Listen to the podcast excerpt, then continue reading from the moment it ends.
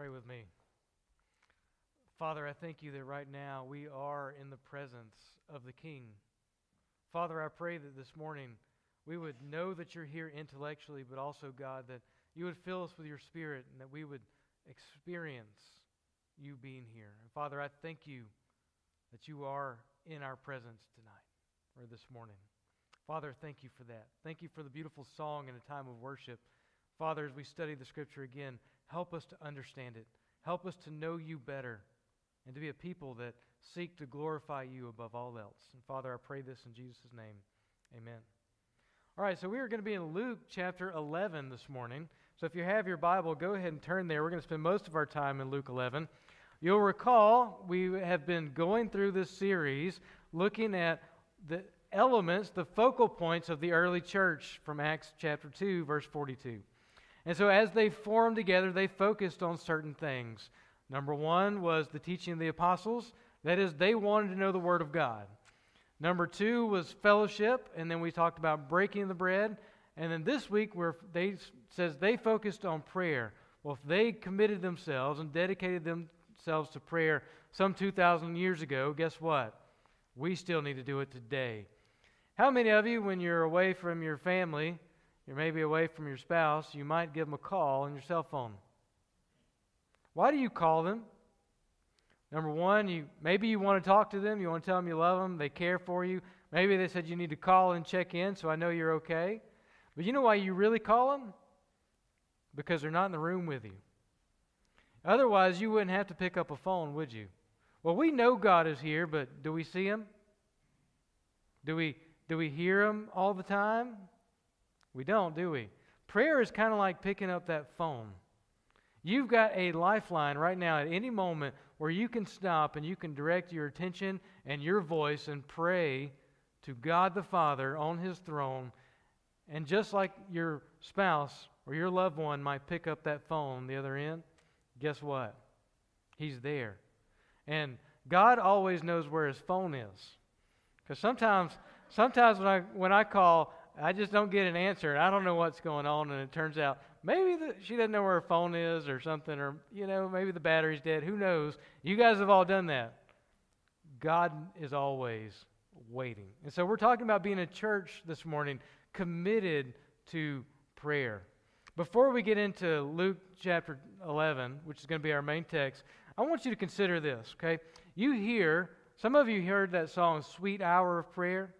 And if you stop and think about what it would mean to actually stop and pray for an hour, you might start sweating a little bit. And you think, I don't know about that. That sounds kind of rough, right? That, that could take a long, you know, I might get bored, my mind's going to wander, and we're going to talk about that towards the end.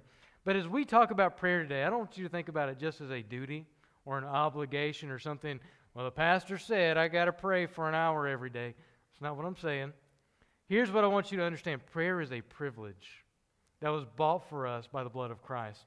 Listen to this is from Hebrews chapter 4, verses 14 through 16. It says, Therefore, since we have a great high priest who has passed through the heavens, Jesus, the Son of God, let us hold fast our confession. For we do not have a high priest who cannot sympathize with our weaknesses, but one who has been tempted in all things as we are, yet without sin. Listen to this. Therefore, let us draw near with confidence to the throne of grace, so that we may receive mercy and find grace to help in time of need. Christ, our high priest, paid the ultimate sacrifice for you and for me. He died on the cross for us. And what that means is look, he fully understands your humanity because he took on a body like yours and like mine. And he understands, and according to that text, he is able to sympathize with our weaknesses. We have this great God who has done that for us.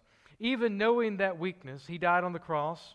And he, you know that the scripture says Jesus continues to intercede for us, pray on our behalf, intercede for us before the Father right now. Because we have an accuser, Satan, who is standing there accusing us day and night. But guess what? Jesus is there to say, I paid for that. I paid for his sin. I am making him holy and righteous. And so we have this great high priest that is there. And then it says that because of that, we can draw near to God. The God on his throne, the God ruling, ruling and reigning over the universe, right now says, You can draw near to me, to my very throne. We approach the Almighty and we receive mercy and grace. Hear that, to help in the time of need. How many of you ever been in help, need, need of help? You've been in a time of need where things were not going the way you wanted. Things sometimes look hopeless, but even on your best days, guess what? You need grace and you need to be able to approach God on His throne. So you and I can approach the very throne of God through prayers. We have a good Father, as we'll see today. He desires to help us, and He's going to tell us that as we look at Luke 11 today. As we study together this morning, do not think simply of prayer as an obligation or a duty. Think about it as our privilege. Consider it a privilege and a great mystery that you can speak with the Almighty, the Holy One, the Alpha and Omega at any time. Doesn't that change your perspective? If we approach anything as a, with a sense of duty and law, we come to it and we think, man, I just got to check this off my box. And it becomes a burden to us. But if we realize prayer is a privilege, it is great for us. It is a blessing for us. It revives us and rejuvenates us. It makes us uh, feel, helps us draw closer to Him, gives us strength in times of need. We're going to read now from Luke chapter 11. Would you stand in honor of the reading of God's Word? It happened while Jesus was praying in a certain place. After he had finished, one of his disciples said to him, Lord, teach us to pray, just as John also taught his disciples. And he said to them, When you pray, say, Father, hallowed be your name, your kingdom come. Give us each day our daily bread, and forgive us our sins for we ourselves also forgive everyone who is indebted to us. And lead us not into temptation. Then he said to them, Suppose one of you has a friend and goes to him at midnight and says to him, Friend, lend me three loaves, for a friend of mine has come to me from a journey, and I have nothing to set before him. And from inside he answers and says, Do not bother me. The door has already been shut, and my children and I are in bed. I cannot get up and give you anything. I tell you, even though he will not give up, get up and give him anything. Because he is his friend, yet because of his persistence, he will get up and give him as much as he needs. So I say to you, ask, and it will be given to you. Seek, and you will find. Knock, and it will be opened to you. For everyone who asks receives, and he who seeks finds, and to him who knocks it will be opened. Now suppose one of, your fa- one of you fathers is asked by his son for a fish. He will not give him a snake instead of a fish, will he? Or if, if he asks for an egg, he will not give him a scorpion, will he? If you then, being evil, know how to give good gifts to your children, how much more will your heavenly Father give the Holy Spirit to those who ask him? And all God's people said, Amen. You may be seated. You know, Jesus taught his disciples in this text to pray, and there's a in Matthew chapter 6, you find a parallel account of this, or at least another time where Jesus taught this same prayer. There in Matthew, there's a few more examples. You don't have to turn there, but in Matthew 6 5, Jesus says, And when you pray, then in Matthew 6 6, Jesus says, But when you pray, Matthew 6 7, Jesus repeats, And when you pray, and then in Matthew 6 9, he says, This then is how you should pray. Here's what we should get out of that Jesus expects us to do what? To pray, right? I mean, he says over and over, and when you pray, there's an expectation that you will be praying, and he's now going to talk about how it is that we should be doing it.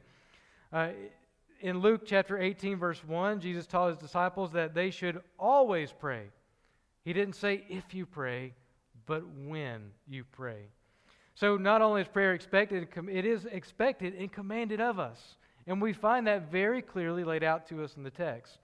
Now, we're told specifically in Matthew 6 don't pray for appearance. In other words, we don't pray so people will think that we are spiritual and holy and respect us or give us great esteem. We don't want to be like the hypocrites who, it said back then, would stand on the street corner and pray there so that everybody would see them. That's not what this is about. We need to pray to the God who sees what we do in secret because He's the one who knows your motives, why you pray. He knows all these things. But as the God that sees in secret, that should be giving us praise and reward, not from men. Second, in Matthew, we're warned against meaningless repetition. He tells them, listen, don't just pray with a lot of words and expect that that's going to do anything. I've seen a lot of people. Uh, for instance, the Lord Lord's Prayer can be used like this. You get in time of trouble, you just start repeating it. Uh, we used to pray this before every single football game. I wasn't even a Christian. I didn't grow up in church. I had no idea what that prayer meant. But you know what? We prayed it before every single game. And I guarantee you that the vast majority of other football players on there, they didn't know what it meant either. It was a magic prayer for us. It meant we weren't going to get hurt. Meant we were going to win, right? Sometimes it, sometimes it was disappointing. But we prayed that every week. And I'm not saying that prayer is bad, it's a good prayer. But we need to think about what we pray. And we need to mean it. It can't just be meaningless repetition. And so he tells them that in Matthew chapter 6. And you know why it tells them that? It says, listen, God already knows what you need. He knows before you ask Him. Uh, in Psalm 139, it says, Before a word is on your tongue, He already knows it. And if He knows all those things, if He can take care of all your needs, why then should we even bother to pray? Well, one, He commanded us to. Second, He wants to hear from us. He's our Father. He loves us. Just like you call your spouse, He wants you to pick up the phone and call Him. He's our Father. He wants to hear from His children. All right, let's look at Matthew chapter 11. We already began reading this, and he's, begin, he's teaching them how to pray because they've asked. And if you look at verse 2, it says, When you pray, say, Father, hallowed be your name. Jesus begins by teaching us teaching them to pray by asking for God's name to be set apart as holy and revered. We want him to be honored. We want people to give him the glory due to his name. We have no higher aim as a church or as individuals but this to bring glory to God, to make his name known. And that's what we're really asking for in this prayer. We ask it for ourselves, we ask it for others. May his name be honored and worshiped as all people praised him. We don't use that word hallowed anymore, do we? It just means sacred, holy, set apart. Okay, so we've used that in other words, but here we cling to the traditional language hallowed be your name. But it's just a prayer God, I want your name to be great. I want your name to be known among the nations. I want your name to be number one in my heart.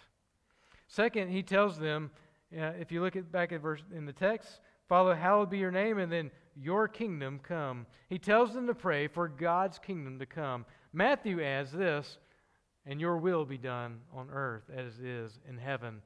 So we do in pray, indeed pray for the advancement of God's kingdom, as well as the final realization of God's kingdom when, at Christ's second coming. In other words, all things are going to be fulfilled. Christ's kingdom, we will fully realize it and live in it when Christ comes again. But for now, the kingdom of God has already started, hasn't it? Because we know that way back in the Gospels, he was telling them, look, the kingdom of God is at hand, it is near, it is already beginning, and we are already experiencing that. We have the new birth. We've been saved, we've been rescued, we've been made into new creatures, and now aren't we trying to live according to the rules of the kingdom? Aren't we trying to live in a way that pleases God and glorifies Him and brings Him honor? Isn't that part of why we're praying to begin with? We want to serve Him and know our beautiful God. And He's, we're praying for the advancement of God's kingdom. Now, we want that in our, for our own lives. We want to be more like Him. We want to serve the kingdom well. We pray that same thing for Forest Heights Baptist Church, don't we? We want unity and fellowship, and we want to be about God's mission. And we also pray it for the lost community around us. We need to be about uh, praying and saying, God, we want your kingdom to come, and we are looking forward to it, but we also want its advancement right now. And that there's people that we know right outside of the walls of this church who have never heard the gospel. And you don't believe me, I know you don't. Because we grew up in an age where everybody kind of had an understanding of what Christianity meant, but they don't anymore. And I can tell you this from experience. Uh, number one, in my life, I grew up next to a Baptist church. I could walk through the field and be there in less than a minute. I did not know the gospel. We didn't go to church. And because of that, I could tell you this when I got saved, when I got older, the gospel was a new revelation to me. I didn't understand what it meant. And I guarantee you, if you go out in this community, people don't know the message. Go ask them this. Ask your friends, neighbors, hey, could you just tell me what is it that Christians believe? And you'll be amazed at their answers to what they think the Bible teaches about salvation. They really will. And so we need to pray for the advancement of God's kingdom. Uh, third, in this prayer, he says, Give us each day our daily bread. We pray for God to give us and meet our daily needs. This is a prayer simply asking, God, would you provide for us? And we have all sorts of prayers that maybe fit this category. If you look, uh, you think about what we do on Wednesday nights, we pray for needs all the time. There's always health issues that are coming up, we ask God to provide for that. We ask for uh, resources. We ask for all kind of things. We want God, the sustainer of all things, to provide our daily bread for us. This isn't a prayer of, God, I just want to pig out. I want the whole buffet. He's saying, I'm praying for our daily bread. God, would you meet the needs that we have today? And isn't that what he tells us in Matthew as well? Listen, don't worry about tomorrow. Worry about today. Doesn't tomorrow have enough worries of its own? But you know what he tells us in that passage? God knows the things you need. Don't worry about what you're going to eat or drink or where because God knows them. You seek first the kingdom of God. And all these things will be added to you because God is on his throne. And he knows what you need before you even ask. But do you hear what he said there? Seek first the kingdom of God. What are we praying? God, your kingdom come. Just give us our daily bread. Give us the things that we need so that we can go about this life in, in service of you. Fourth, here he said he begins to pray and says in verse 4 God, forgive us our sins, for we ourselves also forgive everyone who is indebted to us. So we begin by asking for forgiveness. Brothers, confession of sin, you know, isn't just something we do at, at conversion. It's not just when we get saved and we tell God, you know what, I'm a sinner. How many of you sinned this week? All right, I wasn't going to ask for a show of hands, but you did anyway. I'm watching. I sinned this week, I sure did. We all do it, right? And that's part of the beauty of the gospel is that when we sin, we know we have an advocate, advocate with us before the Father. And that if you look at 1 John 1, chapter 1, verses 9 through 10, it says, If we confess our sins, he's faithful and righteous to forgive us our sins and to cleanse us from all unrighteousness. If we say that we've not sinned, we make him a liar, and his word is not in us. Church, if we want to be a holy people, if we want to be a pure people, a people set apart for God's service so that He can use us, we want to be clean vessels. If we want to do that, if we care about holiness, we will show concern over our sin by asking forgiveness and seeking to obey Him. Now, we've talked about this a couple of times, but every revival where God does a great work among His people, begins growing His church, always begins with prayer and always begins by a concern over holiness. It begins with me and you saying, God, I want to be like you. I want to serve you. I want to put sin to death. I want to be holy. Would you help me? And you know what? That's a prayer God wants to answer. And so we pray and ask God for forgiveness for our sins because it, it makes us aware of our shortfalling, but also brings us back to that grace where He gives you everything and He freely forgives you time and time again because He's already paid the price for you on the cross. Now, there's a, again, there's an assumption, assumption here that we will actually forgive those who have sinned against us.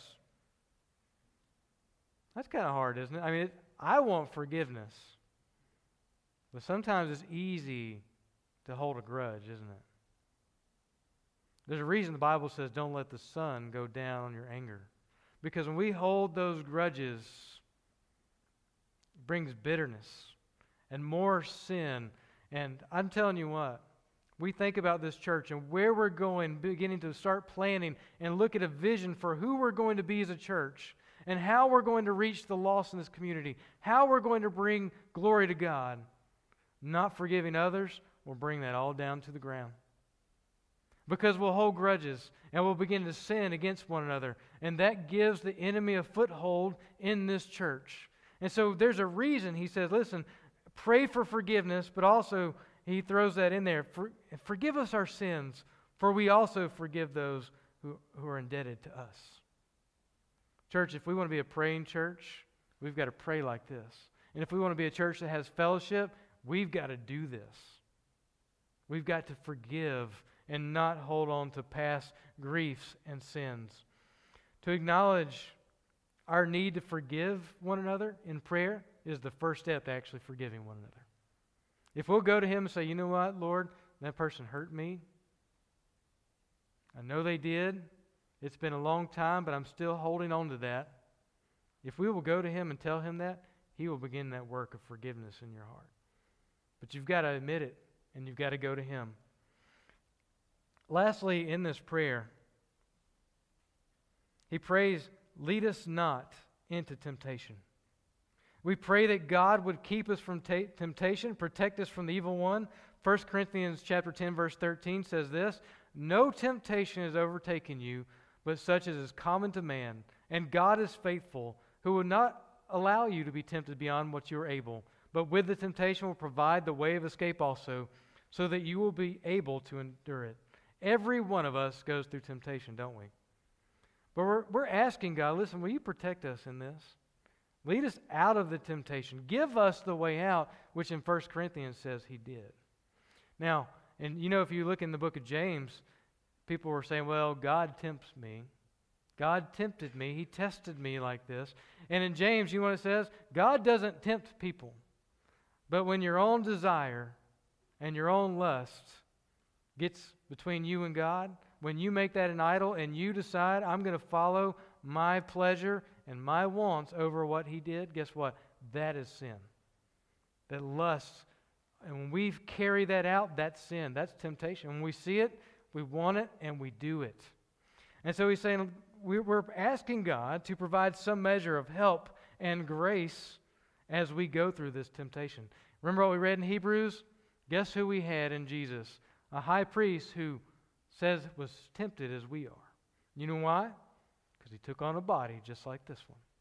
He knows its weaknesses and its frailties. And if he was tempted, but he didn't sin,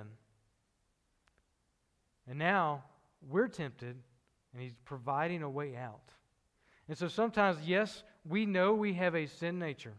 We know that we will not be fully done with sin until we stand with Him in glory. But guess what? Even now, He's helping us. And if we will pray and ask Him, help me overcome these sins, I'm not saying you won't struggle. I'm not saying there won't be hard days and some sins that just are, seem hardest to dig out. But He will help you because the prayer is what He promises us to do. Uh, I discovered uh, on the back of uh, the property that we, we just purchased from Miss Janice. Thank you, Miss Janice. By the way, we are really blessed. We really are. It has been fantastic moving in and getting settled and looking so forward to the memories we're going to make there. Uh, but I found out there's some bamboo on the back, right? And and the bamboo on, on that back little spring there is spreading through the backyard. And it had been mowed down uh, in a little bit of spring. You know how quickly that stuff grows. And it's like that sin, isn't it? It's made me think of this as I was reading it. You know, we, you chop it down, and guess what? All those rhizomes and roots under the ground, they're just going to pop back up somewhere else. And so you have to make a conscious effort to, I'm going to get rid of that bamboo. So you know what we're doing?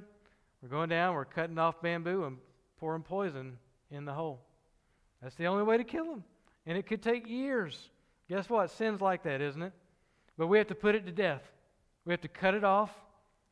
We're not going to put poison in it, but we might put the Word of God in it.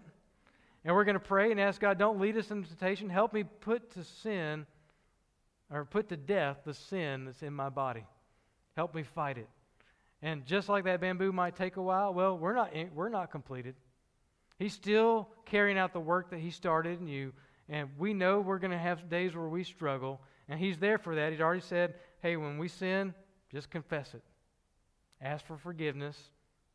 Stand strong in His grace and stick with it. He's going to be there to help us. Now, I don't know how far we're going to make it for sake of time. I know we're almost done. Uh, look at just the next passage, though. The next couple things. I want to give two kind of points as we get ready to close this. In verse 5, he gives this illustration. There's a friend who goes to him at midnight and says, Friend, lend me three loaves. Can you imagine somebody going to your house in the middle of the night? It's like, Can you give me three loaves of bread? We've got a friend that just arrived on a long journey. He got here in the night. I don't have any food for him. I can tell you for a fact, when people used to come visit us overseas, you know what they wanted? It didn't matter if it was in the middle of the night. They needed food. And so we usually had to try, try to have some kind of warm meal prepared for them in the night. This person says, Well, we didn't know they were coming. They show up in the middle of the night. They're like, We're hungry. And so what does he do? He goes to his neighbor, starts banging on the door. Hey, I need some bread. I got some guests. And you know what he said? Man, I'm sleeping. I'm not getting up. And so he goes back. You know, here's the good news for us, church God isn't asleep. But if that man hadn't got up and asked his neighbor for bread and been persistent, would he have gotten the bread? He wouldn't. And so, what we learn out of this is he's telling us, I want you to pray, and you have to ask. You have to come to me. And right after that, if you look in the text in verse 9, it says, So I say to you, ask, and it will be given to you. Seek, and you will find. Knock, and it will be open to you. For everyone who asks receives, and he who seeks finds, and to him who knocks it will be opened. Listen, there's an element of there in this text where that's talking about people seeking God for salvation, especially if you look at the Matthew passage. What he's really going to give you is himself. But also, when you have needs, when you have things that you need, and as a church, do we have needs? Do we don't didn't we just say we want the advancement of God's kingdom here? We want God to be glorified in this church? Well, guess what that we need to do according to this text? Knock and ask. We have to be there and ask Him. When He tells us, Look, if you will ask, I'll give it to you. That's the kind of God we serve. Now, just uh, look down at verse 11. It says, Now, suppose one of you fathers asked by his son for a fish. He won't give him a snake instead of a fish, will he? Isn't that a weird passage, a weird verse? Can you a- imagine one of my kids says, Listen, I'm hungry. I haven't had any food. And they tell us that all the time. And they say, I want a fish. And I'm like, I got a good prank to pull on this kid. Here's a snake, and I throw it at him. Does that sound like a good father? Sounds like a terrible idea, right? Or so they say, I'm hungry, Dad. Can you cook me an egg? And I'm like, no, but here's a scorpion. That'd be terrible, right? God's not like that either. It says that He's a giver of good gifts. And if we know better than that, in our humanity, in our sinfulness, and the sinful world even knows, listen, you don't do that to children. How much more can we trust God, the Father, to give the Holy Spirit to those who ask Him? That He will meet with us, that He will help us go about the mission that He's given us. He will help us to bring glory to Him. Uh, he's a giver of good gifts. So we, I'm going to begin to wrap this up here again. I know I've already said that a couple times. And uh, I think I, I notice I'm having a tendency to go over a little bit. we got to work out some scheduling things here. But I think this is what God has called us to look at. So let's, let's stay here for just another moment. Church, do you want to see Christ glorified and honored here in this community? Do you want to see revival in your own hearts? Do you want to see people declaring their faith in Christ and being saved? Do you want to see people get baptized? Wouldn't you guys like it if next week I said, listen, we're taking that tarp down because we need to baptize some people? And I'm not certain it's doing any good anyway. Listen, I was praying the other day. Wouldn't you like to see like 50 baptisms in this church? If we don't ask, are we going to see it? But he says, if we'll ask, he'll give it to us. Now, I can't say that God's going to promise us 50 baptisms, but can't we pray great prayers expecting our God to be a great God on his throne? That he can do all things. And so, why aren't we praying that kind of prayer? Why aren't we doing it? And we've got to do it. We need to pray together, and that means praying together in corporate settings like this. It means praying together in our Wednesday night meetings. You need to pray together as you fellowship together in Sunday school. You need to, as we meet from house to house, like the scripture says, let's begin praying together and let's ask this. We have not because we ask not. And we need to continue to be people of grace. You know, I think, some, I think sometimes the reason we avoid prayers is supernatural. You don't always see the results when you want. And we wonder if it does any good. You know, the, the secular world makes fun of us right now when something happens and say, man, we're praying for that. The secular world looks at that and goes, that means you don't do anything. And sometimes that comes with a lot of political things, and I won't even get into that. But listen, I believe prayer works. I believe that we have a lifeline with the God of the universe, and that He says, Ask me, and I'll give it to you. I think prayer makes a difference in the world, even though it is a supernatural event. But if you deny all things supernatural, you deny God, of course, praying seems kind of stupid, doesn't it? It's a waste of time if God isn't real, but He is. Now, how many of you struggle with prayer? Maybe you go through season, you say, I'm going to set aside a certain amount of time, part of my day, for prayer. And then you sit down, you pray for about three minutes, and your mind is just wandering. And you kind of run out of things to say. You ever been there? I have. Part of that is that prayer is a discipline. And it's something that as we practice, guess what? We get better at it. And so it's okay to some days let your mind is wandering when you pray. But there's also things that, that can help. And for instance, prayer goes hand in hand with reading and meditating on the Word of God. If you will put it together and begin to pray through the scripture that you're reading, God, help me understand this. How can I apply this to my life? How can I pray this for my brother that also needs it? If we begin to do that, guess what? It begins to change our prayer life. And it begins to direct us. And so there's some practical things like that that I want to talk about in coming days. Um, there's a book that someone gave to me a few years ago. Uh, Pastor uh, or Dr. Stephen Wade visited us on the mission field, and he gave me a book. And because uh, he, he was reading it, it was called "Praying the Bible" by Donald Whitney. And he said, he's like, you know, this might be good for you. And he just left that book with me. He was gracious enough to do that. And I read it, and it really began to influence and change my prayer life. To, to begin to go through the Psalms and pray through them, praying through Scripture so that it would direct our prayers. There's practical things that can help us become a more disciplined and, and or a people of prayer. And so I think we need to begin to look at that. But listen to this Colossians 4 2 says this devote yourselves to prayer. That same writer said, Everyone is devoted to something. Most of us are devoted to many things. When you make something a priority, when you will sacrifice for it, when you will give time to it, you know you are devoted to it. We have to sacrifice and make time for prayer. God expects us to be devoted to prayer. In just a moment, we're going to pray and sing a song of invitation. This is a time for reflection, time for prayerful consideration of what we studied this morning. Even as we sing, I want you to pray this morning. I want you to, to ask God to help you grow in your prayer life. If you've been in a season of prayerlessness, now's the time to tell God, I tell him, God, I haven't been praying. I haven't been setting a time I haven't been setting a time aside, time to speak with you. If you've been in a season of prayerlessness, confess it and joyously come to the throne of grace. Listen, He's not here to guilt trip you, He's here to set you free. He's here to give you the blessings of prayer. And if you'd like spiritual counseling, guess what? As we sing this invitation, uh, I'm going to be here. Come and speak with me. If you want to know how to have eternal life, come and tell me, and we will meet after the service and we will talk about it. Come. Come this morning. But as we're here, pray. Pray with me now. Oh God, would you be gracious to us right now? According to your loving kindness, Father, would you bless us? According to the greatness of your compassion, would you forgive us and blot out our transgressions? God, would you wash us thoroughly from iniquity and sin? Would you cleanse us? Father, we, you desire truth in the innermost being. You desire truth in our very soul. And Father, all things are laid bare before you.